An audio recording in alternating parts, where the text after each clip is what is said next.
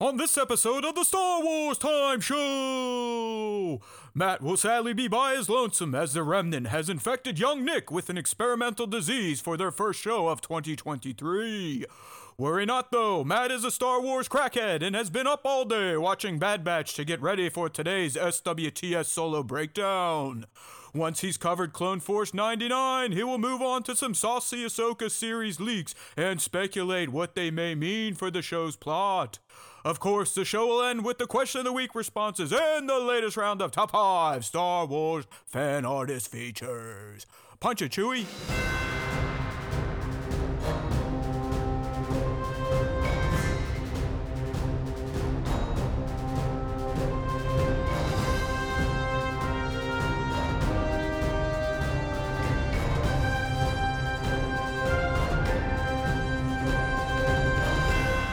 Hey now, everybody. Welcome to 2023.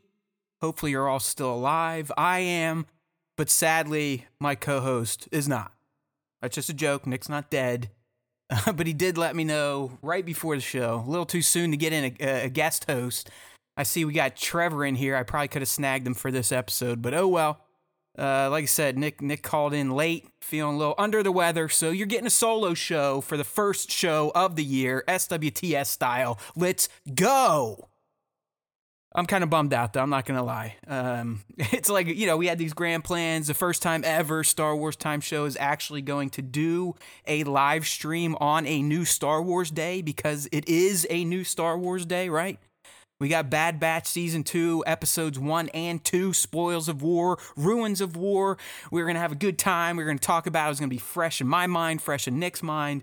We're going to have a party to kick off SWTS in 2023. But no, Nick had to go and get himself sick. So you're getting a solo show to start things out, which is not my preference, but hey, we're going to have to make the most out of lemons or whatever the hell that saying is. We're going to make lemonade. Maybe it'll be pink. You never know, but we're here for the long haul. And by we, yes, I am referencing the mouse in my pocket or the little guy downstairs that I just beat up before coming down here to relieve some stress. You know what I mean? Woo, boy, feels like we've been gone for a, a month at this point in time. That's kind of what happens in life around the holidays. I don't know about the rest of you, but uh, the the two weeks around Christmas, so the week before and then the week after Christmas, are probably my two favorite weeks of the year. It's it's really not even close. Uh, second place would be when I go to Rehoboth for two weeks in the spring. Uh, but in terms of just overall favorite two weeks of the year for me, it's got to be the two weeks around Christmas. One before, one after.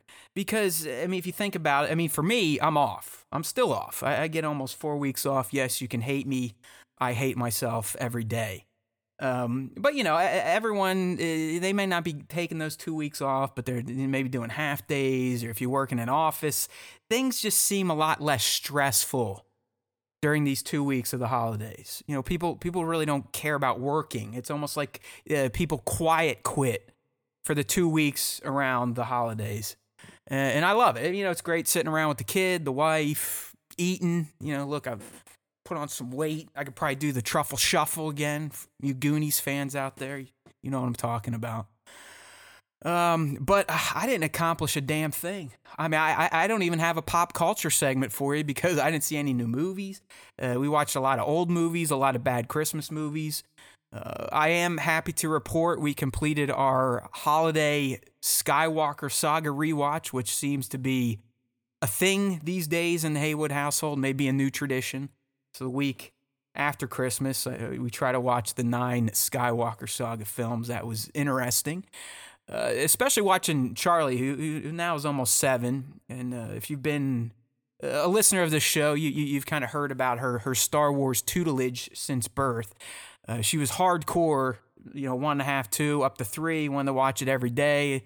Uh, watch Empire Strikes Back every Friday. It, it, was like clockwork. Friday, Empire Strikes Back, and then she kind of fell out of it over four, five, and and parts of six. But I'll tell you what, man, when I put on those movies, every single one, all nine of the Skywalker Saga movies, when I put them on, she would stop whatever she was doing. She would sit there and she would focus like she was at fucking mass. And that made me very, very proud and happy as a Star Wars dad. Uh, because it, it showed to me, like, look, th- this stuff still resonates greatly with my little Padawan, even though, you know, she may not be uh, playing with all the, the toys I got her that I probably shouldn't have and all this stuff. Uh, but it was nice to see her just really get into it, ask more questions. You know, when they're little, their brains are pretty mushy and they're pretty dumb. They don't really understand what's going on besides the flashing lights and the pew pews. Uh, but now uh, she's starting to get it, asking questions about, hey, who's who? Who's related there? Why are they doing this? Why are they doing that? Jedi this, Jedi that. So uh, that that was interesting. In terms of my collection, did it grow over the Christmas break? Of course it did. Uh, I'm not sure why uh, they still just sit on a table, but I do like getting my Barbies still. So I got Bo Katan showed up. Uh, Vaughn showed up, Captain Vaughn from season seven of Clone Wars, and more importantly, speaking of the Clone Wars, my wife got me both the Anakin Skywalker and the General Kenobi sideshow one six scale figure. And I'll, I'll tell you what, I was one of those people out there barking about the uh, Clone Wars animated style 1 6 scale figures from Sideshow. And I'm just going to go ahead and say, like most things, I was wrong. So uh, these are really good looking figures in hand. Uh, they, they do feel kind of loosey goosey joint wise, uh, especially around the elbows. Uh, but, you know, for someone like me that can't pose a figure anyways, if I ever do take pictures of them again, who cares? The faces look good. They've, they've got that, that sharp Clone Wars animated aesthetic going on. So, uh, yeah, added to the collection. Haven't done a damn photo shoot in the two weeks or two and a half weeks. Uh, still would like to do at least one before I go back to work uh, after MLK Day. Yeah, it's been a long break.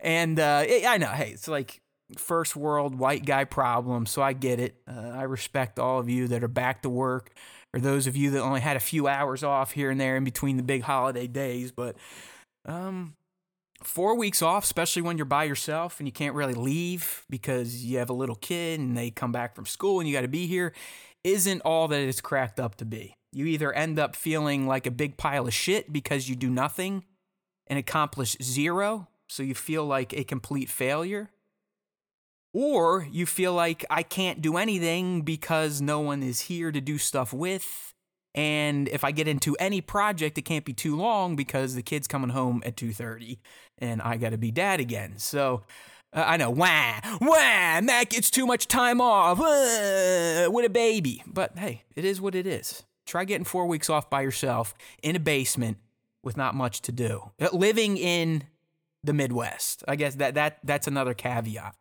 I could see if I was at the coast, on the slopes, I could hit the beach, I could hit the trails. Yeah, that would be great. But I'm in fucking Columbus, Ohio. Nothing to do, zero town, zero really outdoor activities that aren't just walking or riding a bike on flat streets. So life gets a bit monotonous these final two weeks of my break. But I, I hope to, and I've been saying this for two years now. I, I wish I could move my camera around and kind of show you the setup. But if you are on the live stream, which by the way, live streams we do them usually every Tuesday, 2:30 p East, youtube.com slash Star Wars Time Show, or just at Star Wars Time Show on YouTube.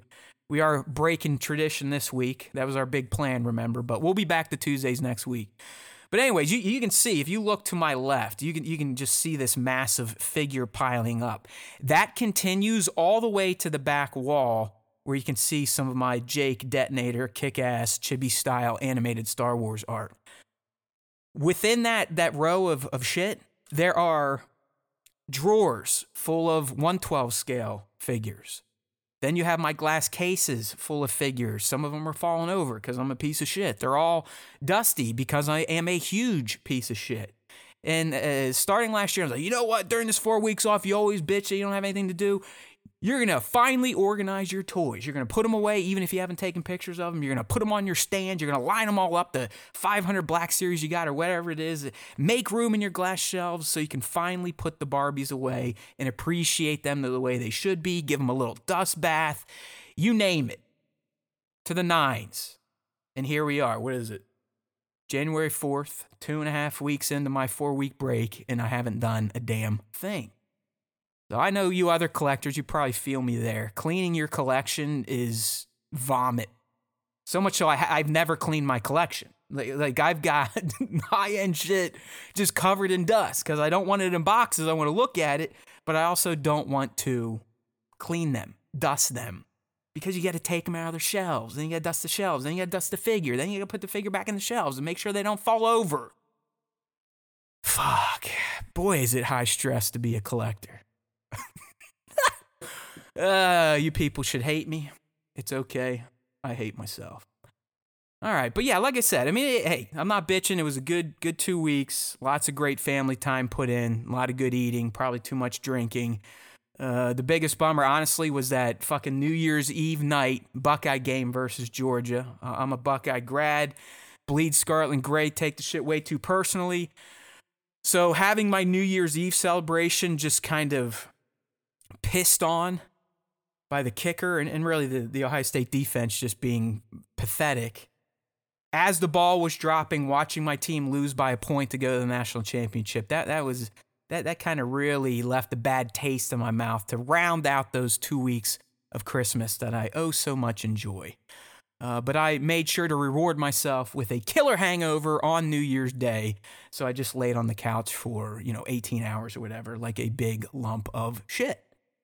All right, well, there you go. I've got you wrapped up on uh, everything that happened, or really the not so much things that happened in between now and our last show. Which, hey, if you haven't checked it out yet, make sure to check our last show of 2022. We did our top 11 Star Wars moments of the year, and I also made my case for the 11 Rogue One characters that need to be in Andor season two. All right. Well, I appreciate that. I know, uh, like I said, we're doing this on a different day, so the live stream crowd's a little, little light right now. But uh, you got to give shout outs to my boy Johnny, Devin, one six shooter, Trevor. Like I said, if I knew Nick was gonna die, I probably would have invited in a co-host because we got new Star Wars to break down for Christ's sakes today. You know what I mean? Hey, there's my boy Justin Nunez showing up with the New Year's. He's making the first show. Welcome, welcome, welcome. Checking out uh, everyone's posts on Instagram, like the year end stuff. I don't do any of that shit anymore because I, I just I, I, uh, Star Wars time's about all I pay attention to on Instagram anymore, and I'm too lazy to do a year in review and whatnot. But I, I like like checking out all you other people posting your year in reviews, your top tens, your top nines, whatever the fuck it used to be. Um, but I, I, would have to say, uh, our our friends SW Props and Super Scoundrel, they, they had a hell of a 2022. Like, if you want to do cool shit, go hang out with those two dudes. You know what I mean? Like, they're, they're, they're like con lords now. They're con wranglers. They, they, they got their own talent. They go around the cons and make money and take pictures and have fun. How come I don't have fun doing Star Wars stuff? What the fuck? My Star Wars journey is nothing but misery and disappointment feeling like a loser. But I, I am uh, happy for those two dudes. Um, they, like I said, they're they're living their best life out there on the best coast. Uh, but the rest of you, seriously, hey, we, we appreciate all of you, those that interact with the Star Wars Time Show. Let's keep it up. We've got a full season ahead of you. Like we talked before we went off air in 2022, we usually only take maybe two weeks off out of the 50. So strap in because uh, if you've been paying attention, we're going to have new Star Wars every week this year, all the way through April. That's right, because, you know, Bad Batch kicked off today. That's going to run through the end of March. Mando's going to start in March and run through the end of April. So, uh, really, for the first time since Disney Plus was a thing, we're going to have new Star Wars content on a weekly basis for the first four months of the year. That's pretty cool. All right, that, that's good shit. That's great for people like me because now I don't have to pull stuff out of my ass every week to try and entertain all of you bozos that waste time on the Star Wars Time show. So, um, good stuff there. It's a good time to be a Star Wars fan, as I think a lot of people were starting to realize at the end of 22 when, you know, uh, we had the Andor baby delivered to us you know, as long as you don't let all the bullshit in and, and the outside noise and the trolls, it, it's a good time to be alive and be a fan of the Star Wars. Uh, Nunez saying here, we need a third musketeer. Uh, you know what, gentlemen? If I didn't have a, a, a little kid at this point in time, I, I, would definitely take you up on that. But uh, until she hates my guts and wants nothing to do with me, I'm going to try and max my time with the little lady because that's what a good dad should do. Uh, but I do like to live vicariously through all the cool shit you two gentlemen get to do. Uh, obviously through through hard work. You know, they they're just getting free passes for fun. They're taking pictures, hustling, working the carpets. So one of these days, my friends, one of these days, and, and when that happens, I want to be treated like royalty. I want you guys to wrangle me like I'm an actual celebrity, even though I'm a nobody. All right, you got it? Take some notes. All right, Super Scoundrel. Oh, Devin's got himself a hot toy. All right. Devin, if I were you, just stick to uh, your your your magic fingers. All right, toy photography will drive you nuts. It'll drive you absolutely insane. But uh, if you want, if you really got to do it, here's my advice from someone that used to do it a lot and hasn't done it very much in the past couple years: stick to portraits. stick to portraits don't push yourself. Leave leave the, leave the dynamic setups for the pros like one six shooter. All right, guys and girls, let's let's go ahead. You know, I'm talking about new Star Wars, but I'm just sitting here rambling about nonsense, my my boring life here. So let's get into it. Hopefully, all of you you got up early today or stayed up last night if you're on the uh, West Coast and you caught the first two episodes of Bad Batch season two, which were titled "Spoils of War" and "Ruins of War." Uh, they clocked in at, uh, I'd say in total, we were looking at about 40 minutes if you cut out all the credits and, and whatnot. And it was a true two part premiere. Uh, there, there's no way Disney could have released episode one and then uh, waited a week for episode two because it was a direct mid adventure cliffhanger. Uh, it was almost like they planned for this to be the premiere because it, it really was. While it was two episodes, it was one. It was one cohesive adventure split across two different titled episodes. So, if you're new here, the way we usually do our breakdowns of new Star Wars is we'll, we'll give our individual reviews, we'll talk about some top moments, maybe some insights, some breakdowns, some speculations on what's to come. Then we'll do some Easter eggs and kind of set up our thoughts for the next episode. Now, clearly, with cartoons, it's not as uh, linear as like an, an Andor, where you can kind of read the tea leaves and see where the story's going. Uh, Bad Batch may jump around a little bit, but I, I do think these two episodes gave us multiple season two narratives that will be explored throughout the uh, following or subsequent subsequent subsequent. There we go. I can do it. You can do it, Matt. You can do it. You're a big boy. Uh, but we got 14 to go to explore some of these narratives that were set up in the pre- uh, premiere here. So uh, that, that's what we're going to do. So I guess, uh, hey, Nick, you want to go? No? All right, I'll take it. Okay, Nick's going to pass on his individual review for the premiere.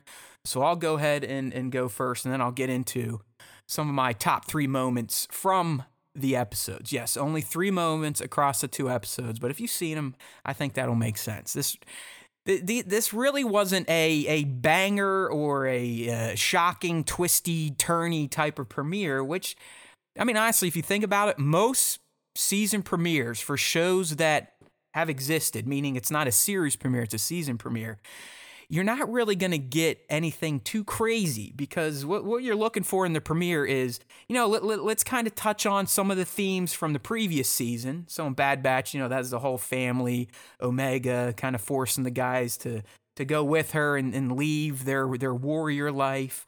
Uh, the split with Crosshair, and then obviously all the stuff the Empire was doing with the galaxy after the fall of the Republic.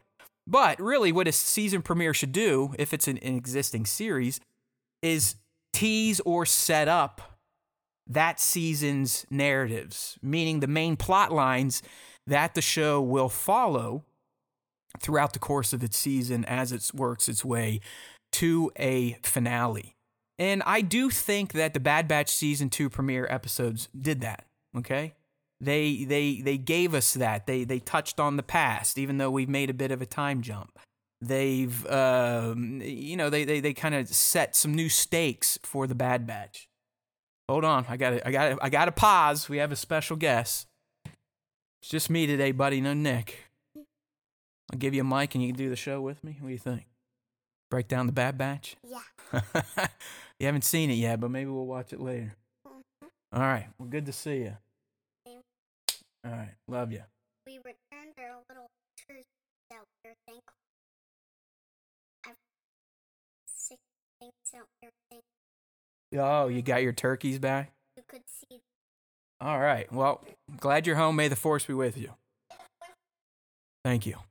All right. Sorry about that. So, anyway, let me rewind there. So, uh, I, I think I kind of left off essentially saying the Bad Batch season two premiere episodes, while not being overly entertaining or jaw droppingly exciting, they did do what you expect a premiere to do, which is to touch on the past while setting up the future.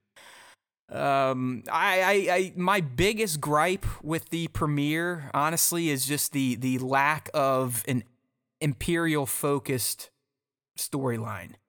Uh, you, you really got nothing with the empire beyond the clones, and I at this point I really don't even consider the clones as part of the empire. They're like the the remnant republic that the empire is just using and abusing to do grunt work at this point in time. So uh, you, didn't get any of the actual imperial perspective in these premiere episodes. You didn't get anything from Crosshair. Really, the only thing you get is is at the very end. You get that Rampart stinger, which was nice. You know, you, you you finally checked in with the Empire's characters in the premiere here. Uh, but that was that. I mean, that was a great moment, and I'll talk about more on it in a bit. But the the premiere here for Bad Batch season two just it, it really lacked any sort of of tie in or focused imperial story. Uh, so that that to me was kind of the biggest bummer of these premieres.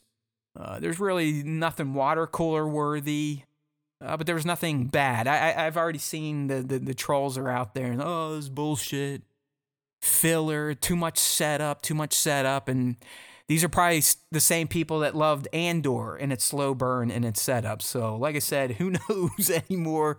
I'm happy uh, you know, I, I would prefer not to have this burning drive in me to get up early and, and watch these shows when they release and then make content that no one views. Uh, I think that would make my experience uh, going through new Star Wars more enjoyable for me, but I still can't shake it. Hey, it's 2020, 2023. I can't, I can't help it. You know, I, I didn't even, I don't, I don't, I didn't have anything to do today. I don't have work. I still got up at five ass thirty to watch Star Wars cartoons, make videos that might have been seen by ten people at this point in time, and then to talk about them live to four people. So I don't know. That's a me problem. Maybe things will get better in 2023. I don't know. Should I do the, sh- the show with my tits hanging out? Maybe my ball bag talking? I feel like these days uh, you need a gimmick to, to go viral or become popular if you don't want to just be full on clickbait, negative, troll, shitbag. So, hey, give me some ideas in the comments. You never know. You want me to talk out of my armpit, do an Ace Ventura? Uh, let's go. We need more people. I need more people. I've told you this. I have an, an empty black hole in my soul that desires recognition for my Star Wars knowledge and speculations. It's a sickness. I probably should go seek mental help for it. But here we are. So, uh, yeah, like I said, uh, premiere, good, not great. Biggest bummer, lack of Imperial content. I mean, it's nice to check in on the clones again, but as you could see in this episode, they're they're they're just grunts. I mean, they're they're in charge of loading cargo ships and protecting that stuff. You know, they're they're they're not doing what the TKs are probably doing. They are being phased out and phased out aggressively, as we saw at the end of the episode, thanks to Rampart and his desires for uh, career growth. So, R.I.P. Captain Wilco will comply. Okay, so uh, some of the top moments from the Bad Batch season two premiere. Let me take a breath here. Uh, and most of them I found in, in episode two because it, it really, I mean, episode one was pure catch up. Hey, here we are in the fun mission on the beach with the crabs. Hey, here's your next mission. Then, hey, here we are, cut episode. Uh, so, episode two contained more of the top moments naturally as it resolved a lot of the stuff that was uh, introduced in the first episode. But we, we still got some top moments, so you know, let's we don't want to rob anyone of this episode's greatness. So, uh, really, for episode one, the lone top moment I found, and, this is one of the main narratives. If you've checked out my my full review on YouTube at Star Wars Time Show, I, I, I kind of went into this. But I, I, was a big fan, and, and really, I was a fan of Echoes throughout the premiere episodes. Uh, you, can tell that, you know, obviously he's not Clone Force 99. He's a part of them, but he is not like them. He is not. He was not made like them. He is a. He's a old school clone from Rex's batch. You know, he just looks messed up because of what happened to with the Techno Union and all that shit. Um, but he is he's very clearly motivated to do something about the rise of the empire. I mean, even this early on. I mean, I I think at best we might be a year removed from Order 66, so this is still pretty early on in uh, the rise of the empire. But Echo, he, he's already figured it out. I mean, he, he sees the writing on the wall. He knows what's going on, and he knows that Clone Force 99, they are best used to kick ass and take names against the forces of evil, which in this case would be the Empire. So I, I really like the scene where you know he's there with Hunter at night, and I think no one's listening. He's he's kind of shaking him down, like, "Listen, dude, we, this isn't who we are. We're not fucking pirates going around and and just doing jobs, living job to job to job to job uh, we should be fighting back. What the Empire is doing is wrong. So I, I, I dig where Echo's mind is at early on the season, and uh, I like that it's Echo. Again, he is he's different from the rest. While he's been with them for you know really since the end of the Clone Wars, he is not made like them. He has no genetic enhancements. All of his enhancements were forced upon him by the Techno Union. So he seems to be a bit more uh, engaged with, hey, th- th- th- this empire thing's a bunch of bullshit. And we're the type of people, we're, we're the squad that may be able to affect their rise. I mean, we obviously know what happens. We know the empire is allowed to expand, grow, and terrorize for almost two decades after the fall of the Republic. But you do have to wonder, and this is where I miss having a co-host because I'd like to have a little tangent on this. But you have to wonder, like, if Clone Force 99 decided early on to uh, get into the the fray and resist, rebel, say you, you know, whatever you want to call it, would that have changed anything?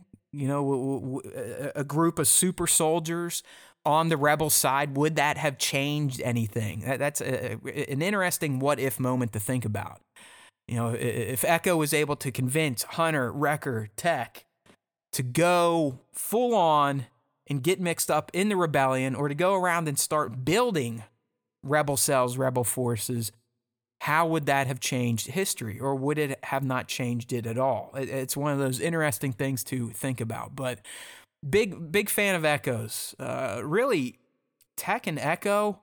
I think that was one of the best parts of the premiere. Uh, you, you, for the first time, it felt like these guys kind of got to star in an episode where last year it was a lot of Hunter, a lot of Wrecker because of their bond with Omega, where these two were kind of left to, you know, for a lack of better words, uh, act like droids.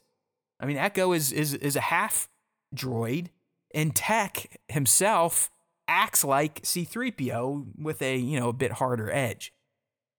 So it was cool to see these two kind of come out of their shells, if you will, to get more screen time, to show off their personalities a bit more. And and Tech and Echo definitely got the spotlight in these premiere episodes.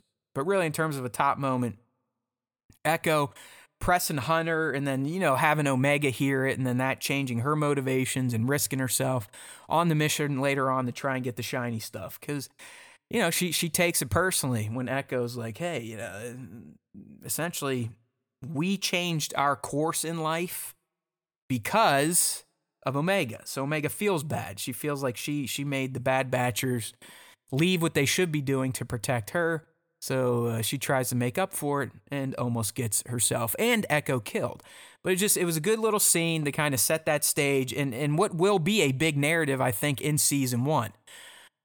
How will the Bad Batch engage with the Empire? Is it just going to be like what we saw in the premiere, where you know it's more heisty or piratey type of shit, and they're just little skirmishes and gunfights, or will they become more engaged with either you know Captain Rex's cell because we heard him talking about that in season one, or uh, maybe Saw Gerrera's cell because he was featured in season one.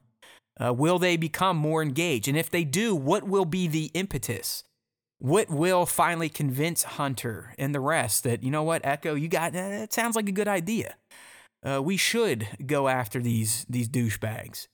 And uh, will it be a certain event? Will uh, Omega get kidnapped? Will uh, another Bad Batcher get kidnapped or injured or something that, that motivates them? Uh, will a will a planet fall, location fall, or will, will something major happen that's so screwed up that they're like, you know what, we can't we, we can't ignore this anymore. We, we got to make ourselves known again, get out there and, and start kicking some butt. So, good stuff there to start between Echo and Hunter. And, and as I said, th- this thing with Echo and Empire is, is going to be one of this season's main narratives. So, keep an eye on it. How is it going to uh, kind of work itself out? Uh, and and how will their fallen brother play into it? Right, we didn't get any crosshair in this episode, uh, but clearly, he's going to have, he, he will undoubtedly play a major role in how Bad Batch engages with the Empire this season. And really, speaking of Crosshair, before I move on to the next uh, top moment, something, uh, actually, I'll save it. Just kidding. Consider it a tease. Hey there, Commander Gree, welcome. Got some new people joining the stream as I talk. All right, so moving on to some other top moments. And uh, like I said, we're getting into episode two at this point. I only found one in, in episode one. Uh, but this, this, this, the first one in episode two, I found to be one of the more enjoyable moments of the series and just kind of reinforce why I love the big guy, aka Wrecker. But I'll tell you what, watching Wrecker become an actual tank was pure bliss. Okay. I mean, the guy. Let's be real. He's like he's like uh, Lenny from Of Mice and Men. He, he's a, he's basically a, a slow adult, uh, but he's got a big heart and he loves his guns and explosives. So watching this big lug get a an actual tank cannon that he can now lug around like a gun and become a literal tank was by far one of the most standout moments and memorable ep- uh, memorable moments from the premiere episodes. I mean, the way he was like talking to it, and after they got it back on their ship, he's he's like, you know, cuddling it and and, and caressing it like it was a, a new new puppy. And it was just, it, was perfect for the character of Wrecker. It made for some fun action and hijinks in the premiere. And I really, really, really hope that this this tank cannon becomes a staple of Wrecker's arsenal. Uh, I really do feel like this guy would look great with a an actual AAT tank cannon strapped to his back that he can just whip around whenever, kind of like a uh, picture Paz Vizsla's setup. That's what I'm envisioning for our boy Wrecker, but on a much grander scale because it's a fucking cannon and not just a Gatling gun.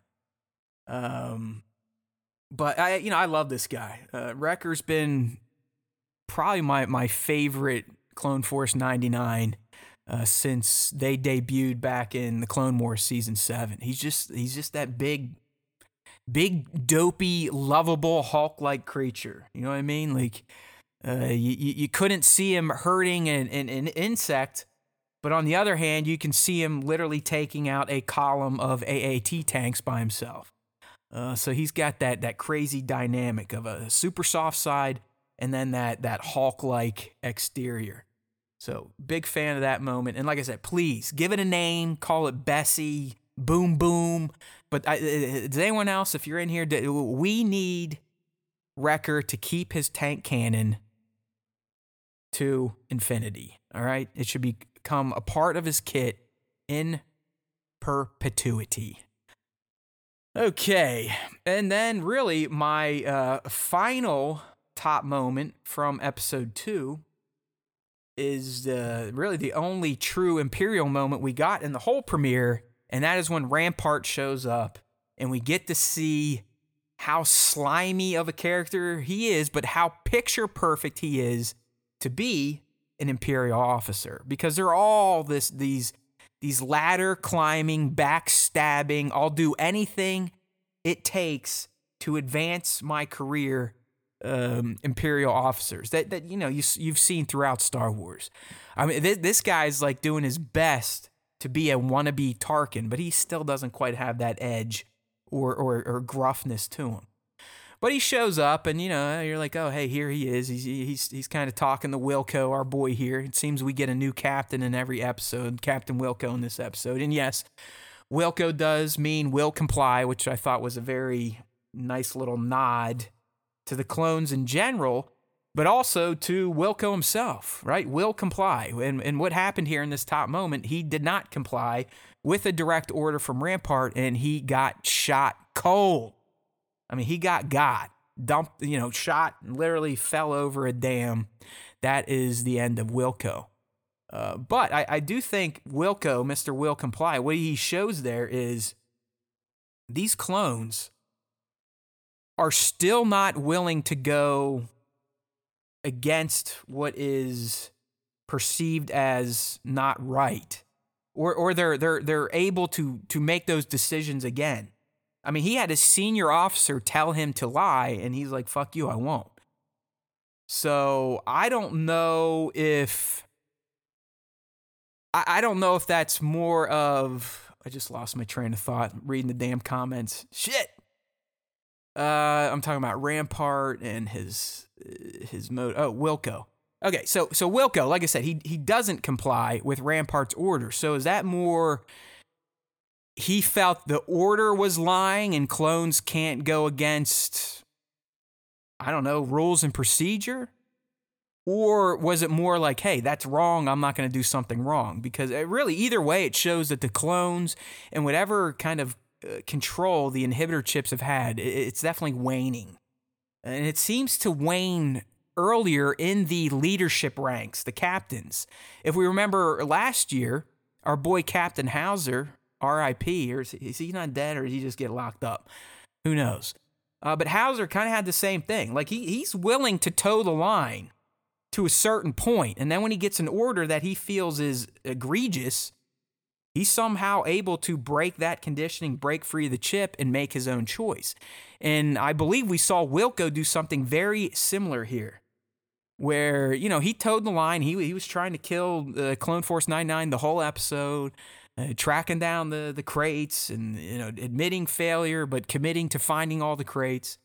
Filed the report but when it came to being asked to do something shady, he was like, screw you. So I, I don't know, you know, who knows how many seasons Bad Batch is going to get if it goes into three, four, five, six, seven, who knows? Uh, but if it, it, let's say it's only a three or four season run, eh, there there's a good chance by the end of season two we're we're going to start to see a demarcation point in the imperial ranks where clones are being either exterminated in, in, in genocidal fashions or just being you know phased out and, and turned loose into the galaxy. Uh, but it, it seems the magic of the chips and just the you know the cro- the clones accelerated growth so on and so forth is is starting to wear down their compliance with the empire's sometimes questionable orders. Now we know our boy uh, Crosshair he's not there yet, but it does based on some trailers seem like uh, Cody will be getting there too. So I don't know. Maybe we're on to something here where the the the the, leadership ranks of the clones, you know, the captains, the commanders, they they seem to be coming around to the empire being a bunch of shitheads. Uh, so it'll be interesting to see where this uh, type of stuff goes. Uh, but yeah, we, we, we know the clones are all gone at some point. It, it's going to happen. It has to happen. The only ones that we know survive and make it towards um, the Battle of Yavin and beyond are Rex, Gregor, and Wolf.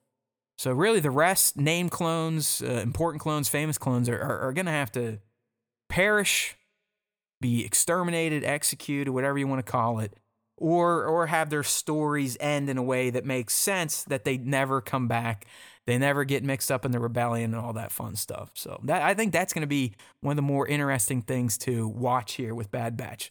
How are they going to manage to transition the full-on cut from Clone Army to the TKs, and what will that mean for the clones? Will they rebel? I kind of think they they ultimately will, which is going to lead to the the, the genocide. Um, for those of you worried about Cody, I do think we'll see Cody toe the line like we've seen Howzer and Wilco. Uh, but he he's already questioning things. So when he's asked to do something sketchy, I think we'll see Cody break.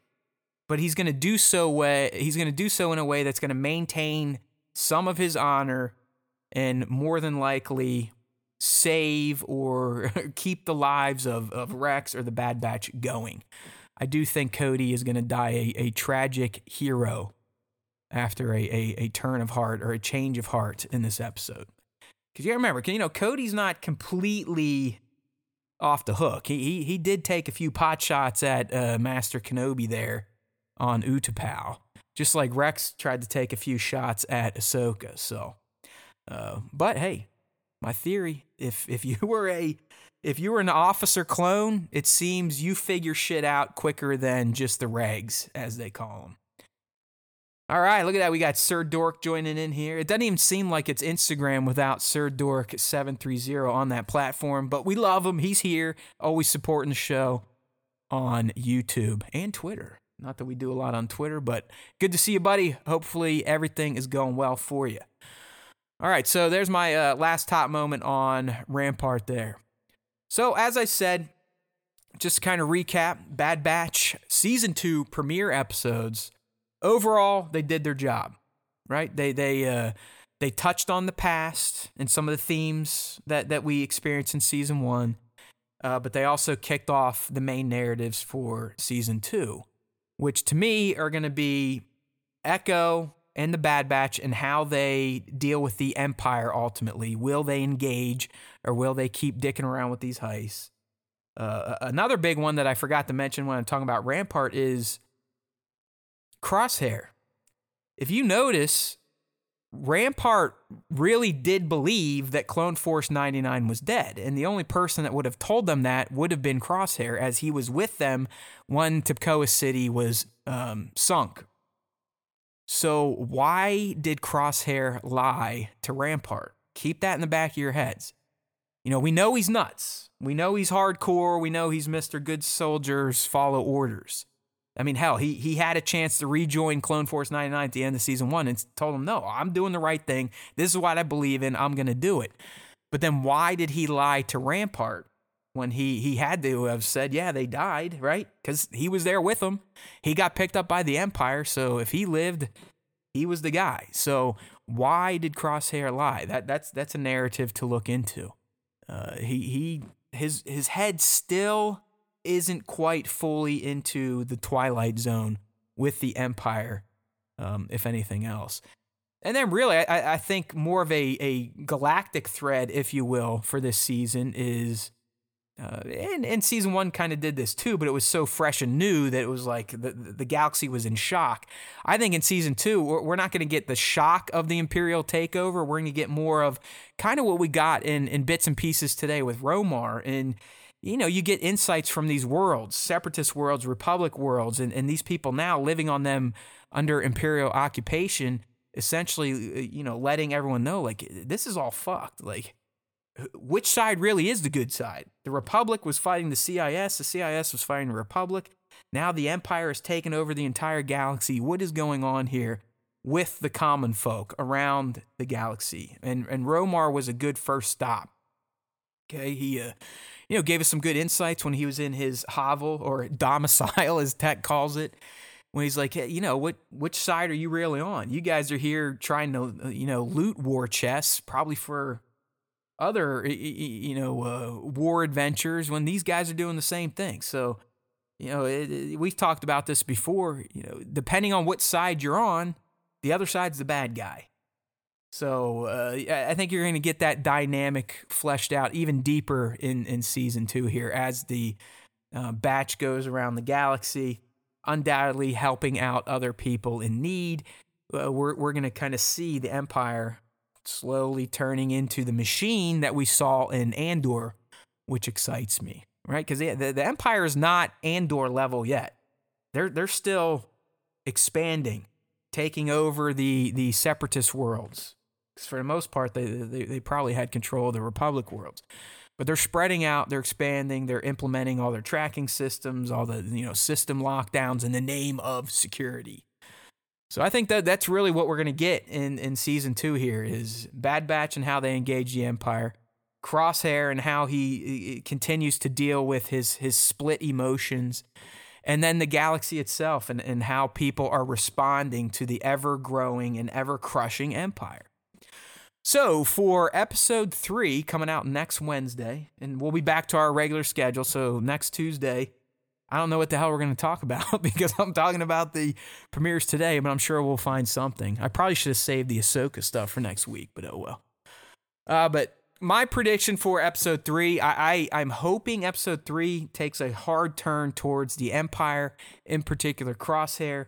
You know, we got 40 plus minutes of the good guys, so let's give us 20 or so minutes of the bad guys in episode three to kind of set up their stakes and motivations and, and and just catch up with with them. You know, maybe we get maybe we get some uh, Cody crosshair action and not that type of action, you sickos, next week. Take it to the bank or don't. All right, moving right along. Uh, man, I think one of my cats just took a shit down here. That is fresh. Nothing like a fresh cat dump when the uh, litter box is about 10 yards away. Yummy. Thank you. Okay, so I think that's my one man Bad Batch breakdown. Not as in depth as I would have liked to have gotten, but it is what it is when you just got a dude. The dude, but it's still just a dude. All right, so um, moving right along, not getting a lot of chatter in the uh, comments, so I'm gonna I'm gonna go ahead and move to our next segment on Bad Batch season two, episode one and two premieres, and that is the Easter egg references and cameos breakdown. And uh, this was fairly light too, but you know, thanks to Cid's office, which we know of last last season, but I still had to account for it and some other cool things on Sereno. We, we, we did get some neat little references, eggs, and and a lone voiceover cameo. I wonder, does anyone did anyone figure out who Romar's voice was? If not, you'll find out soon. All right. So, in terms of Easter eggs and references, to begin in episode one here, Spoils of War, we see our buddy AZ, yes, the same droid all the way back from Clone Wars, that helped Fives figure out that the clones have chips in their head and then became Omega's buddy in the Bad Batch. But AZ is back, and it appears uh, it is now a, or he is now a bartender at Cid's establishment. So it's good that you know we we know they saved him from Camino, but it's nice to see him pop up there. So he's our, our first little reference of the season. All right, I put this one up here just for the haters.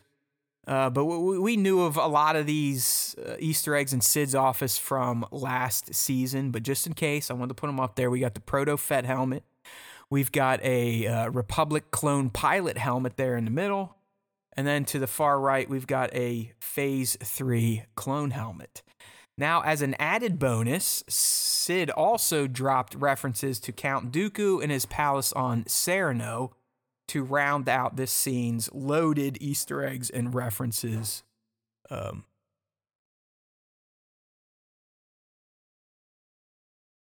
what the hell is going on here? I'm telling you, like the cats are going crazy. All right. Staying with Cid's bar. See, Cid's bar is loaded here, not just with booze. But if you look to the left, and the it showed up in a previous shot. But if you're if you're on the live stream looking to the left of where Omega's sitting, you'll see what has to be a video sabacc machine. So just like in real life, where at bars you have the video crack poker machines for the drunks to pump their uh, you know hard life earned savings into as they drink their sorrows away. We also got video crack in Star Wars. Luckily, Omega is not a gambling addict yet, and she is doing her studies on starships and not getting mixed up with the video crack. Okay, up next, once the dudes got to Dooku's planet and they're getting ready to heist some of the war chest, we got to see the good old V-wing transport ships. Okay, um, I, I, personally I love the sound of these things. Uh, I also love how these were kind of the um, inspiration for the well, if you with hindsight, these were inspirations for the Empire's Tie fighters. Uh, these were used by the Republic. I believe they first showed up in Revenge of the Sith when uh, they were escorting Anakin's fried ass body back from Mustafar to Coruscant. But from behind, you can kind of you can see the the Tie Fighter look, even though these aren't ties; these are V wings. But they also have great engine sounds. It, it's not quite full on Tie Fighter. Uh, it's not full on Geonosian Starfighter, but it's kind of a, a, a mix of the two. And it's just, it, you know, it's one of those just cool sounding Star Wars vehicles that pop up from time to time. Another ship Easter egg, if you will, or reference. I don't. I mean, you you classify them how you want. But those big ass cargo ships, they they're they're not new. These actually have existed in Star Wars before. This is an Imperial Class 4 cargo ship, and you would have seen it for the first time in Star Wars Rebels when the Ghost Crew is on a kind of a I think a heisty mission itself. Sticking with previous animated Star Wars, I, I did dig because, you know, th- this was such an iconic looking throne room in the Clone Wars series, but it, w- it was nice that they, uh, you know, Hunter and Wrecker took us back to Dooku's throne room to kind of see it in this, this fallen, shambled state. You know, a lot of important stuff happened here in the Clone Wars series. Uh, in particular, this is where uh, Dooku kind of colludes with uh, Talzin and the Night Sisters to get Savage Opress on his side. Uh, so, like I said, a lot of scheming for the CIS on Dooku's behalf went down in this location. So it was nice that they checked in on it. All right, so here's our cameo. This dude that played Romar, he was voiced by Hector Elizondo, who, if you look up the name, you'll be like, oh, I've seen that guy before. I mean, he's not like a leading man, uh, but this dude is a character actor that has worked in Hollywood for, it seems like, over 40 years. So that was our lone cameo of the premiere. Okay, so our boy Captain Wilco and, and his clones, you know, they, they're not allowed to have any new stuff. So we got some, I don't know, I guess we'd call them eggs. Uh, we got a, a lat here, right? They're, they're uh, assault vehicles. And if you look back in the corner, if you're on the live stream, we also saw the BARC speeders, uh, which I'm not going to buy from Hot Toys. Fuck you. But I definitely have some FOMO. But you know, we, we got some old Clone Wars era uh, war machines out and about again in this premiere. And then finally, speaking about war machines, Wrecker gets his his new favorite weapon, the tank gun, from an old, down, blown up Separatist AAT. And if you look closely, there's even a fallen battle droid hanging out of it. So, a nice little tip to the Clone Wars where Clone Force 99 got their fame and their legend. So, uh, all right, so that is the Easter egg references and cameo breakdown for the Bad Batch Season 2, Episode 1 and 2, Spoils of War and Ruins of War, respectively. Whew. Hopefully, that uh, gave that provided some sort of insight, maybe some new speculations for you. Uh, but it, breaking down a show by yourself is never as much fun as doing it with another fan because you you miss out on those those tangents. You never know. Nick could say one thing and my my my dummy brain would go you know out in left field, and we could talk about that. But alas, we'll have to wait. Shit, two weeks at this point because, like I said, it's not like we're gonna be breaking down episode three next Tuesday. Yay, Star Wars time show! All right, so let, us move right along with some of the topics here. Uh, I will preface these next two are Their Ahsoka series leaks, I don't really consider them to be heavy plot leaks. They're more uh, character focused leaks, uh, kind of describing who's playing the character and and what the character has is rumored to be into or doing or factions, this, that, and the other thing. But I, am just going to put it out there either way. Uh, you may want to turn the volume down a little bit or pause or not you don't want to pause because then you'd still have to listen to it i'm stupid uh, you just may want to you may want to skip out on this this segment for the next 30 minutes or so because we're going to talk ahsoka and we got some crazy leaks that I, again i think they're going to pan out but they do give us some deeper insights into the series uh, in particular some of the new characters some of the new antagonists that ahsoka and the rebels crew will have to face off against all right, so three, two, one. Uh, potential very light Ahsoka spoilers. I don't want you to leave, but I also don't want to be accused of being a shitface. So here we go. So up first, and this really shouldn't be news to anyone because I think even Nick and I talked about this months ago when it was first reported that Mary Elizabeth Winstead is cast in the Ahsoka series. We were all kind of wondering, you know, who who could she be? Who could she be playing? And, and one name that kept popping up was none other than Hera Syndulla, the leader of the Ghost crew. You know, she's a general at this point in time in the Rebel Alliance. Um, and that's kind of where we were leaning towards. She's also hooked up with Star Wars royalty and Ewan, Ewan McGregor, so it just made sense. Uh, but now Bespin Bulletin is is reporting that his source is confirming this that Hera Syndulla in live action will be played by Mary Elizabeth Winstead. Okay. Um, outside of that, there's been no other information released on Hera or Winstead. This is not an official casting, uh, but it's coming from one of the sources that I do respect and usually hits on leaks and rumors. So take that for what you will. But it looks like the lovely Mary Elizabeth Winstead will be decked out in green with head tails come uh, hopefully this May or June when the Ahsoka series hits Disney Plus.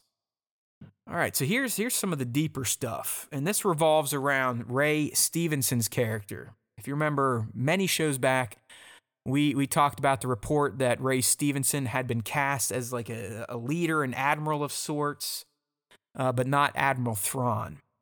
So now, coming from making Star Wars, who usually hits, so uh, you know, it's it's probably more than rumor. Uh, but Making Star Wars is reporting that Ray Stevenson may be playing a new character named Baylan. So B A Y L O N, Baylan. Um, and, and MSW thinks that this is a character's actual name and not a code name used on set that his source relayed to him. And according to this report, Baylan is going to have an assassin droid under his command, and he is he's either the leader of an army from this the new Beyond Galaxy we've been talking about for the past few weeks that's helping Thrawn, uh, Thrawn, or he is a leader of a faction in this unexplored galaxy that Thrawn is going to kind of uh, get in leagues with. Uh, but either way, he is this Baylan character is important. He is going to be working directly with Thrawn, and he's going to have plenty of screen time. And if you're like, wow, you know that you know, Mary Elizabeth Winstead is Hera. Uh, so what? No big deal. Ray Stevenson playing a guy named Baylan who's going to be in leagues with Thrawn and and have like an assassin and, and people under his command. Ah, big deal. Well, let's get into the, the juicy stuff. So now that we've set up this Baylan, we can get into uh, the next leak here on the character and this assassin of his. Okay, so these rumors hint that there are going to be some new Force users exposed to fans in Ahsoka. Uh, kind of like we discussed before we left. We talked about the, you know, they're going to be in this this new beyond, this this unexplored galaxy. And in this unexplored galaxy, the Force is looked at in a different way than than how our galaxy, the one we know, has perceived it and that you know they they may use it differently. Uh, Night Sisters may have come from here, at least their source of magic. All sorts of weird things going on this this new beyond. Uh, but now, like I said, this, this report, these leaks, hopefully give us some fresh insights into this this new beyond and the characters that inhabit it and how they will interact with our heroes, Ahsoka, Sabine, and more than likely Ezra. All right, so if you remember how it was probably almost a year ago at this point, but Ivana Sakno was rumored to be cast in Ahsoka, and now making Star Wars is saying yes, that is that is true, and he knows who she is playing, and she is playing Baylan's apprentice slash assassin named Shin. Okay, so think about it. In this new Beyond, we're gonna have Ray Stevenson playing this imposing character that Thrawn respects enough to kind of work with, named Baylan. and Baylan is gonna have this apprentice slash assassin named Shin, played by Ivana Sakno. I like that combination. All right it gets even better.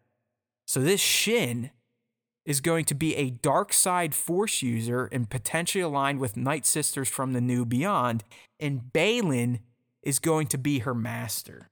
All right, so let me recap that for you. Baylan is going to be the master of this dark side force user in this new galaxy, where they look at the force differently. It's used differently. Uh, Night Sisters may have come from here, or different versions of Night Sisters live here and then use magic, so on and so forth. That's pretty interesting, you know. But here's where things get really crazy. So, according to Making Star Wars, this Baylan dude is actually a Jedi who survived Order 66 and fled to this new beyond. More than likely got lost just trying to escape, you know, the Inquisitors and the Empire and, and all that stuff. So he was a good guy, Jedi Master, light side. Uh, but apparently, over time, he becomes corrupted, possibly from this this this new region of space or this Night Sister faction, and he takes Shin on as an apprentice. So she could very well be, as we said a few weeks back, uh, a part of these Night Sisters in this new Beyond, or at least tangentially related to them. So somehow these two over time are going to team up with Thrawn in the new Beyond. So, uh, from my understanding, this, this Baylan and Shin have been together since about the Return of the Jedi timeline. So, you know, you got to remember, Thrawn was ejected into the new Beyond uh, before A New Hope, timeline wise, before Battle of Yavin. So th- these two have been hanging out as master and apprentice in this new Beyond for years, even before Thrawn got there. Um, and it, and it does seem like over time, this Jedi Master Baylan has become corrupted and therefore has become evil. I mean, he's been there obviously a lot longer than Return of the Jedi. He's been there for, uh, well, by the time we meet him in Ahsoka, you'd have to argue 25 plus years. So yeah, he's, he's probably pretty fucked up. Uh, but anyways, these two team up with Thrawn, who you know, if, if they've been out there working together, kicking ass, taking names, and they, they kind of know the lay of the land, and Thrawn just shows up, then hey, Th- Thrawn's a smart dude. If he sees they got power and they can they can do stuff, especially with the magic magic, he might go, hey, I could use you.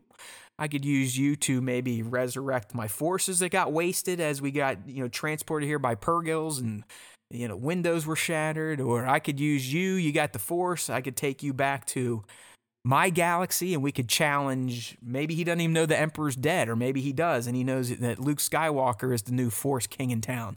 Um, maybe he thinks he can use Baylan and Shin to take on Luke. Uh, but either way, it, it, in my mind, this is just speculation now. It, it sounds like this Baylan and Shin and, and Thrawn, they're going to be like the, the, the three headed bad guy monster, with Baylan and Shin working with or for Thrawn, more than likely in an effort to leave this new beyond with whatever crazy, you know, magic hyped up army they concoct and head back to the known galaxy and challenge the New Republic and Luke Skywalker for supremacy. That that's just I, I I'm not saying that's going to ha- happen in Ahsoka, I I kind of see this as that big crossover event, and, and these three bad guys that we're learning about, they're they're going to be the the Thanos for our our Mandos, and uh, you know Din and Bo, and uh, you know uh, Boba Fett, Ahsoka, Hera, Ezra, the New Republic. I mean, they're they're going to be the the next threat coming in. All right, so back to these two. So uh, Baylan and Shin, like I said, they're going to team up and work with Thrawn, and their main charge is going to be taking out Ahsoka Tano. All right, so th- like I said, Baylan and Shin are going to be like the main antagonists. It sounds like in Ahsoka. Uh, you have to figure that Thrawn's probably going to be more like a, a Gideon, where doing the like ho ho ho like the evil speeches, and then he eventually tussles with the good guys. Where uh, Baylan and Shin, they're they're probably going to be the more uh, in your face antagonists in the Ahsoka series, messing with uh, Ahsoka and the Rebels crew. And uh, obviously, you have to figure Ezra is going to come into play at some point and uh, he he more than likely, if you think about it, if Thrawn is is hooking up with these type of people, they they either have Ezra captured and are doing something to him, or, or Ezra somehow got got out, escaped, and has just been living in this new beyond, kind of in hiding all these years. You know, seven plus years from hell more than that, because he he left right before Battle of Yavin yeah, that is so. You know, we're, we're talking maybe 12 years Ezra's been dicking around over here. Uh, but, you know, he's probably hiding from Baylan and Shin. Maybe he had an interaction with them early on when they were out there. And again, I'm just I'm just throwing darts at this point. This is not from MSW. Uh, but it, it seems like Ezra, Ahsoka, Hera, Sabine, or really Ezra, Ahsoka, Sabine, they're kind of they're going to be our main protagonists, where this Baylan Shin and Thrawn will be our main antagonists. All right, if that wasn't juicy enough for you, you might want to look at the screen for this one because this will require a bit of a visual if you don't understand this type of art. But MSW is also reporting that Thrawn, and, and we, we speculated on this a few weeks back when we learned that you know he may be in this new beyond and it may have a different flavor of force or magic at least. But apparently, Thrawn is going to have a force of reforged stormtroopers whose armor is going to be styled in a similar kintsugi fashion as Kylo Ren's helmet in Episode 9. All right, so think about that. So somehow, Thrawn's troops, either, you know, as they were pulled through hyperspace by the Purrgils, or once they got to this new beyond and maybe got their ass kicked by factions there, they, they, it, it sounds like the stormtroopers somehow are just obliterated, like destroyed, crushed, like shattered. Yet they're they're gonna run into somebody, Thrawn or maybe Baylan and Shin, that's going to either use magic or the same reforging techniques we saw that monkey use in episode 9 to fix Kylo's helmet to repair the armor. But the difference here is it's not going to be that red metal that Kylo used, it's going to be gold. So that that visual is freaking badass. If you think you're going to see this, you know, platoon battalion of stormtroopers, they're in this white armor that has these gold inlays through it to seal all the cracks from whatever horrible thing happened happened to them in the new beyond. And um, you know, I have a picture of a of a kintsugi style pot. Again, this is the um, Asian art form of taking broken items like a pot, a cup, and and reforging them in an artistic fashion using either silver or gold to rebind the broken pieces together and essentially creating a, a new work of art. Uh, so imagine troopers looking like that. And apparently, the, these troopers are going to be clashing with our heroes a lot, as they'll, they'll be the support to Baylan and Shin as they tussle with Ahsoka and Sabine and hopefully Ezra. But I think the um, the more interesting thing to think about here is all right, why do these stormtroopers need this repaired armor? Uh, was was it space? Was it this new magic? Or, or is it these Night Sisters that inhabit this new beyond? Did they just obliterate Thrawn's forces when they showed up and then wheeled and dealed and, and reincarnated them? You know, we, we've been hearing that Thrawn may come back with an undead army, and this may uh, kind of point at that. Because you got to ask yourself, why would we have stormtroopers in reforged armor? What happened to them? And and I'm thinking, you know, they either went through hyperspace, and if you remember, I, I always bitched about this. I know it's a cartoon, I know it's fake, it's Star Wars. But the Purrgils crashed through the Chimera's windshields, for lack of a better word, and then pull them into space. If you know anything about, about space, and even Star Wars accounts for this, it, it, if you're in space and, and you pop a pop a window or a hole in your ship, you get that vacuum effect. So you know, what if when Thrawn was transported out there, somehow uh, you know troopers in his service they all got literally crushed? But then you got to ask the question, well, why didn't Thrawn or why didn't Ezra? Well, maybe the Force protected them because Ezra was kind of using the Force to ensure that the whales kept locked on to Thrawn before they made the jump. Uh, or, or like I said, they they make the jump, get to this new beyond, and something just tragic happens. They they just get wasted by these magic users.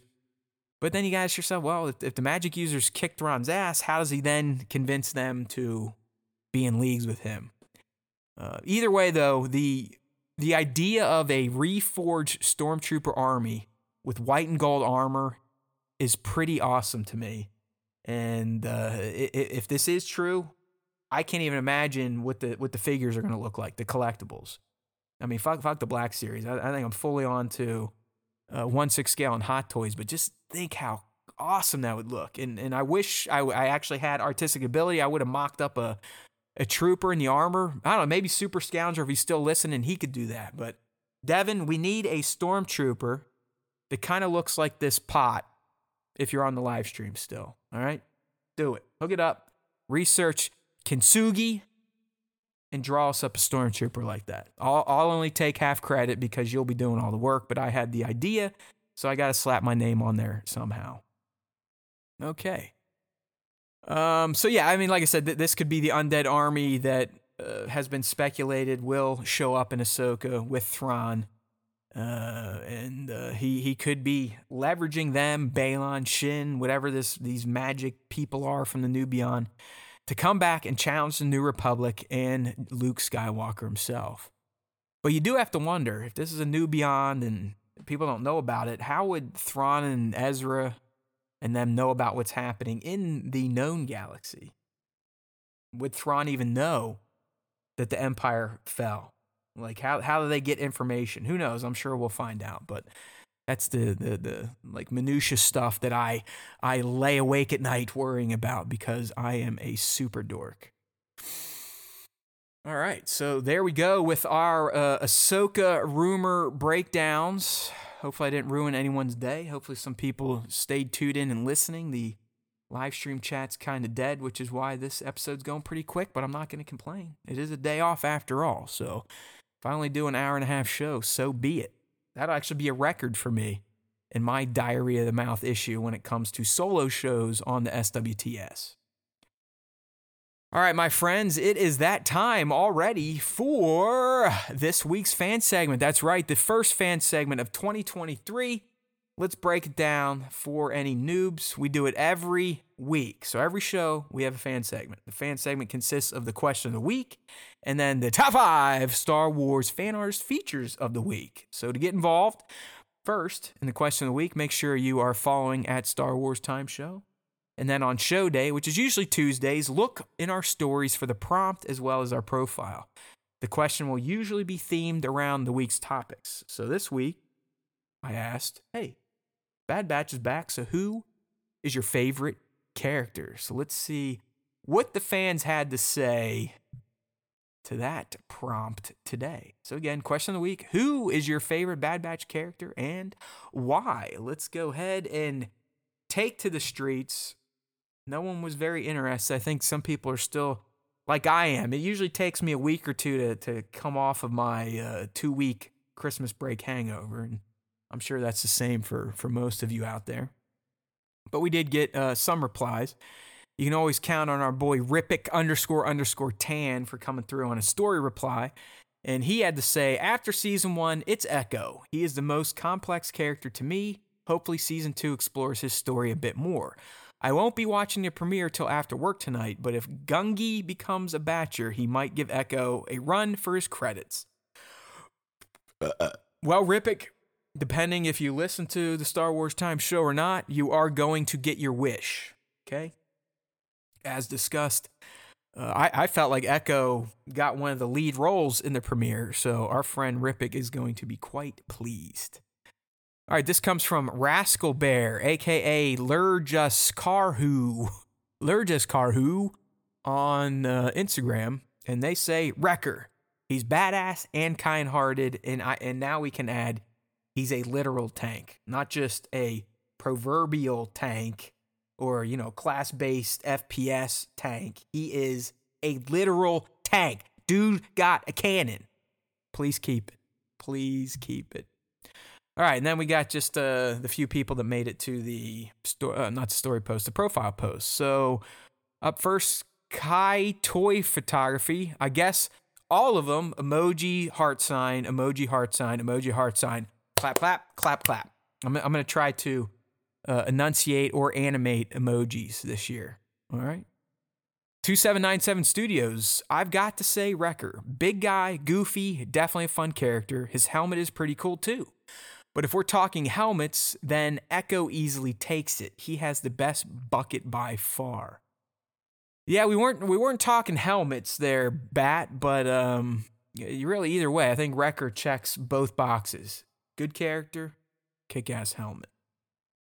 All right, Psycho TLC underscore Shark 2. I like it. Crosshair, he is the most interesting and has quite a sad story behind them. And you know what? Psycho T- TLC underscore Shark 2, I have to agree. He really is uh, the most complex character in that show, if you think about it. Uh, he, he's the most dynamic, he's the most troubled. Uh, while it seems like he is he's fully on on on the dark side path, he's not. Because as I said earlier, he told Rampart that Clone Force 99 died and he would have been the only one to know if they lived because they all got out together. They're on that platform. They said their goodbyes, so on and so forth. So, you know what what what is going on in Crosshair's head? He wants so much to be a good sol- good soldier following orders, but you can tell deep down he also misses his brothers. And what what is that ultimately going to do to him? No. I, I, still think Crosshair never fully redeems and comes back to the batch, but I do think by the time the show is all said and done, he will sacrifice himself, probably to allow Omega or, or a part of the batch to move on. And then last but not least, Strider's 09 Hunter, because he reminds me Rambo. He is clever and really good in the battlefield. Fire. Fire emoji. Yeah, I, I mean, I, I always pegged Hunter as Rambo. I, I think the the creators went for that as well. I mean, outside the face tattoo, he he's spot on Sly Stallone. I mean, he's got that that chiseled look, the the big jowl. He's got the killer, you know, long locks, got the bandana. So Strider's 09, I'm with you. And there you go. That's how the fan segment plays out. So if you want to get involved and see if your comment gets picked up to be read and sometimes discussed or laughed at or uh, shunned, make sure to check out at Star Wars Time Show on Instagram, usually Monday or Tuesday, in the stories or profile for the prompt. Okay, so that's going to take us into the first top five of the week. And this is the, the second part of our weekly fan segment. So we're. I'm going to need an interpreter. I've been talking too much, so my my jaw starts to go numb as if I had a stroke, and I start slurring my words. And no, I'm not on drugs, and I haven't drank yet, and I'm not drinking for a few more days because I drank for about 10 days straight. not like a bender 10 days straight, but you know, two or three IPAs a day. That's that's enough for the brain and the liver uh, for a few days. Take a little break. Uh, but yeah, so uh, every week, we're really every day at the Star Wars Time Show on Instagram at Star Wars Time Show. We we we want to see your your Star Wars, and that, that's literally anything, not just toy photography. It could be traditional art, it could be fecal art, bathroom art, you name it, chalk art, tattoos, collages, memory books. It doesn't matter. If, it, if, it, if it's Star Wars, we want to look at it. So the best way to do that is to, on your post, before you post it, add tag at Star Wars Time Show and then use hashtag Star Wars Time Show. That way, every morning, I can go through them, feature the shots that stand out or the posts that stand out on our page. And then usually on a Monday, Nick will sit down with his hot toddy and pick the top five. So that is where we're at. We are looking at the top five from 1226 to 1 2. Let's check it out. And our boy Jason Young showing up just at the end. Here we go. um, yeah. Well, J- Jason, you came in at the right time to the live stream because uh, I talked all the Bad Batch stuff early. So no spoilers. You're good to go, unless you're gonna do the rewatch like our boy Jared here. All right, so again, we're in the top five, and Nick did pick these, even though he is uh, ill today. But he did pick these, so let's see who he has blessed. All right, here we go. Up first, this one comes from Terradium, T E R R A D I U M on Instagram, and it is a funny ass setup. So uh, I'll try to I'll try to explain it for those of you that might just be listening here. But it, it's a play on Obi Wan's death in A New Hope. So you see Vader kind of tapping on Obi Wan's cloak that's that's now fallen empty on the floor. But then you have like Obi Wan with this shit eating grin and a peace sign on his fi- uh, fingers in the corner like like he's doing like a selfie like see you later dude. It's like it's just like psych i got you i'm over here. It's just it really is a brilliantly funny shot involving a very very important scene in all of star wars which is obi-wan's sacrifice at the hands of darth vader to allow him to become luke's spirit guide.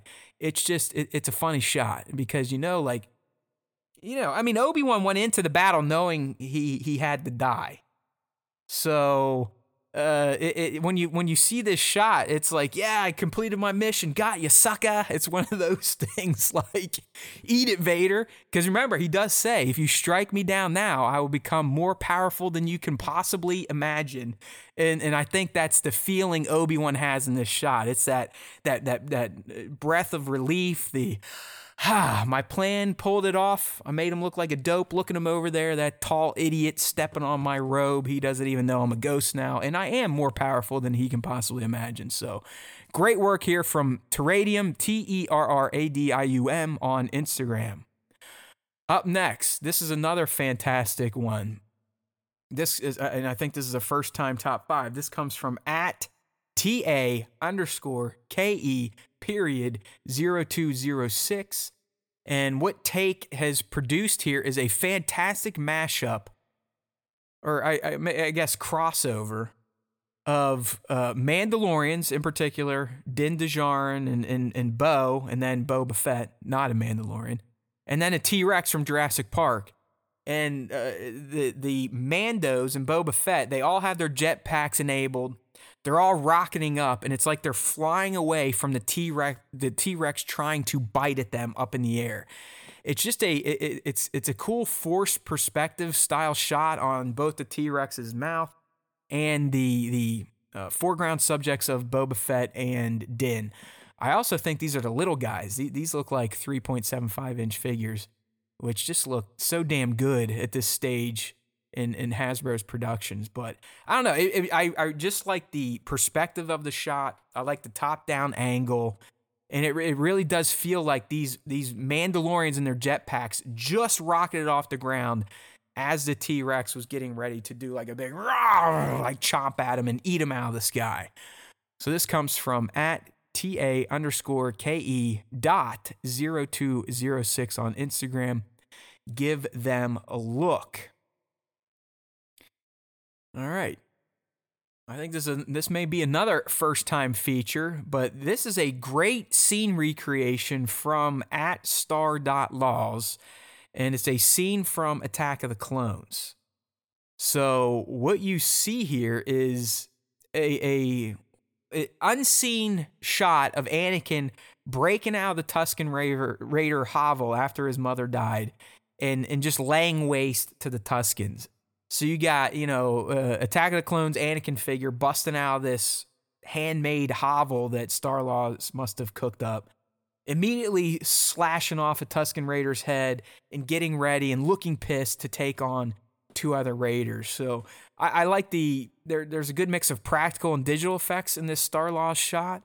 And I, it's just like it, it's kind of a deleted scene, if you will, for Anakin's uh, dark deed on Tatooine when he uh, went a little postal on the Tusken Raiders. So just a real cool, um, not not t- not a technically not not technically a full on scene re- recreation because we didn't really get this, but it would be the extended scene. excuse me. Of Anakin breaking out of that hovel and starting to lop some heads off in anger.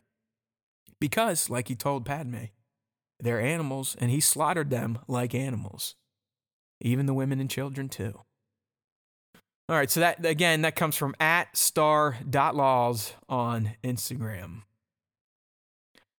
All right, and our next feature for this week comes from at my father Django, and it's just a really nice, simple outdoor shot of um, the the uh, Mandalorian Boba Fett. How's that? Tython Fett. That might that might help some of you better. The Fett that shows up on Tython, steals the armor from Din, kicks some ass, and then becomes friend with Din Fett. That's even more clear. Uh, but yeah, this is a, this is that Hot Toys Fett. I've got mine looking right next to me. He's sitting there uh, collecting dust as I speak because I'm a shithead and I don't take pictures of them, and I'm a weirdo and I can't put them in my glass case until they've had their picture taken. Don't ask. It's a mental problem. Uh, but I, I really, I just like the, uh, I like the outdoor shot, the natural lighting. Uh, I, I, that's where I started in toy photography, outdoors, natural lighting.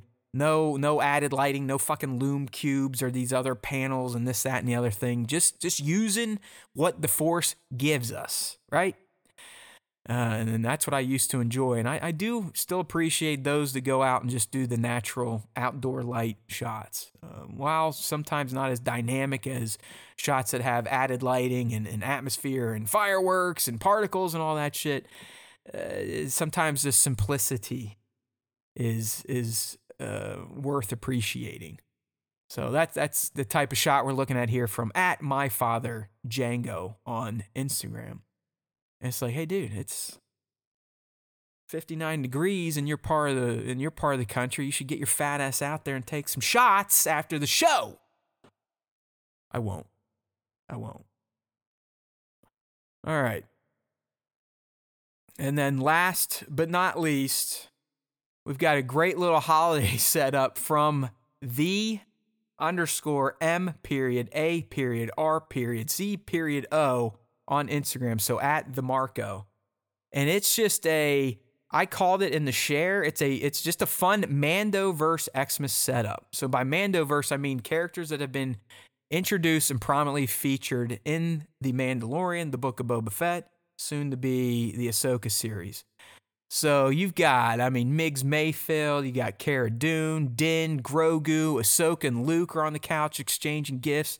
R2's hanging out. You got Koska, Bo, and uh, Greef cardboard with a Loth cat in the back. There's little presents. It's all practical.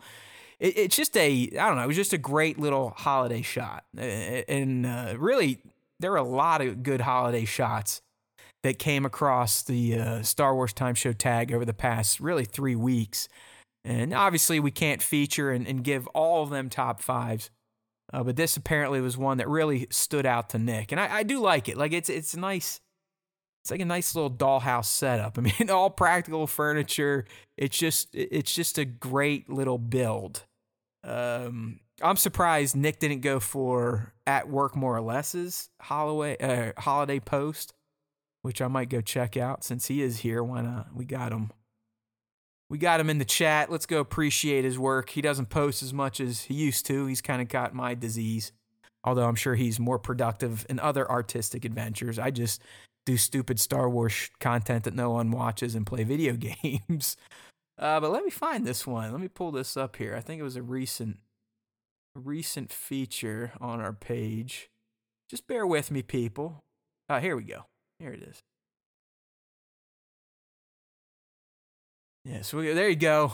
Work more or less. You're getting the full screen treatment, unlike everyone else. That's because you showed up. Uh, but yeah, here, check this one out. So this is a, a 1 6 scale kind of uh, Star Wars holiday shot here. And uh, Work More or Less has all the props busted out. You, you got little toys from the 80s in there. I, I don't even know where he's getting these little things. I'm, I'm guessing. I wonder if he gets them from. I just realized my daughter collects these things where I don't know. I guess kids these days like miniatures of products you can actually buy in the store, and some of those are are like legit miniature uh, Marvel Legends toys or Black Series toys. Because here in this shot from Jason, you got he's holding a little Optimus Prime. There's tiny little Hot Wheels everywhere. So I'm wondering if, if Jason's printing these out or if he's getting these through those little, I don't know, they're like little blind balls you open up and and and pull shit out. My daughter's all hooked on them. They're they're a rip off, but you know, hey, we we do the same shit with some of our collectibles. I mean, it's just, it's, it's just it's it's Din sitting on the ground. Grogu's in a, in a box with a bow on his head. It's like post opening all their gifts, and they're just playing with the toys now. Uh, something that I love to do. I mean, it, this shot's taking me back to my my Sunday and Monday. You know, with my daughter being so blown out by Christmas, like oh, you know, she's still six and a half and fully engaged in the magic and. Uh, just just seeing that joy and then hey daddy can you fix this or put this together all that stuff just love it and that's what this shot from at work, more or less, makes me feel. So check him out. Check out the little guy here. Yeah. So all right, uh, he's in the stream. He's saying it, they are from the the mini brands, world's smallest NECA props, and some handmade boxes. I, I had a feeling, Jason, that you were pull, pulling some of these things from the mini stuff that these little kids seem to be addicted with now in collecting. Because even High's like, damn, if I could get my lazy, unmotivated toy photographer ass up and about. I would love to use some of these little figures in my shots, but don't hold your breath. It's not going to happen. All right, my friends, that kind of rounds things out. I uh, went a little shorter than I thought, but a one man show with a, a light amount of topics and, and trying to break down an episode that quite frankly, I just broke down a few hours ago in in my video breaks down. Which even if you watched the stream today, I'd still love for you to go check out uh, my full review of the Bad Batch season two, episode one and two. It's just one video, about six minutes long. Won't won't kill you. And my short on the Easter eggs for the Bad Batch season two premiere. So you can find all that content by going to StarWarsTime.net.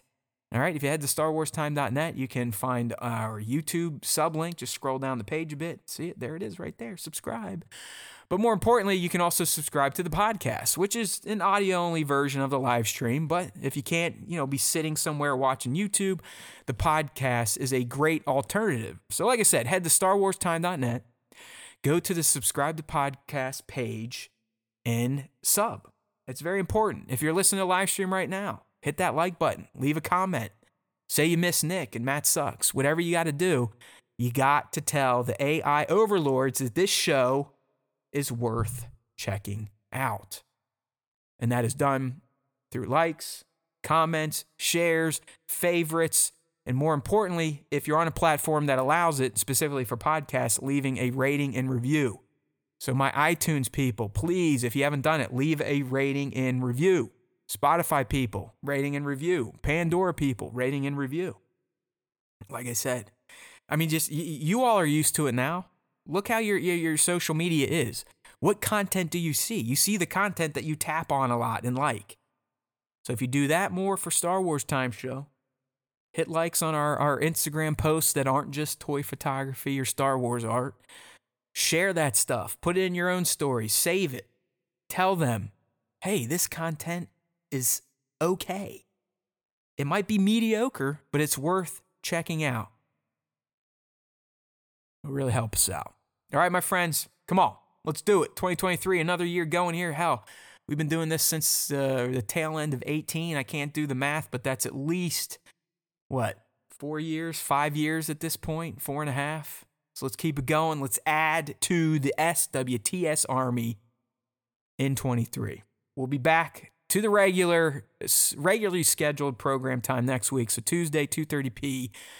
East on YouTube, and then the podcast will go out on Wednesday, and then we'll get back into our cadence of, of breaking down new Star Wars on Tuesdays, watching new Star Wars on Wednesdays, rinse and repeat. Let's do it. Like I said, all the way through April. We're going to have new Star Wars every week through April, thanks to Bad Batch releasing now and then Mando dropping in March. So you've got no excuses to not be glued to the Star Wars Time Show breakdowns for the next four months. That's that, people. You know, there's always time for Star Wars time, even if you don't believe it. There is. We're like a fungus, a virus. We are the, the COVID of Star Wars podcasts. You think you've got us beat, but we still have not faded away into obscurity. So, StarWarsTime.net, hook it up, sub up, like up, comment up, do what you got to do. Do the social media dance. You're all grown ups, you know what to do by now. Just remember if you do listen to the Star Wars Time Show, the Force will be with you. Always.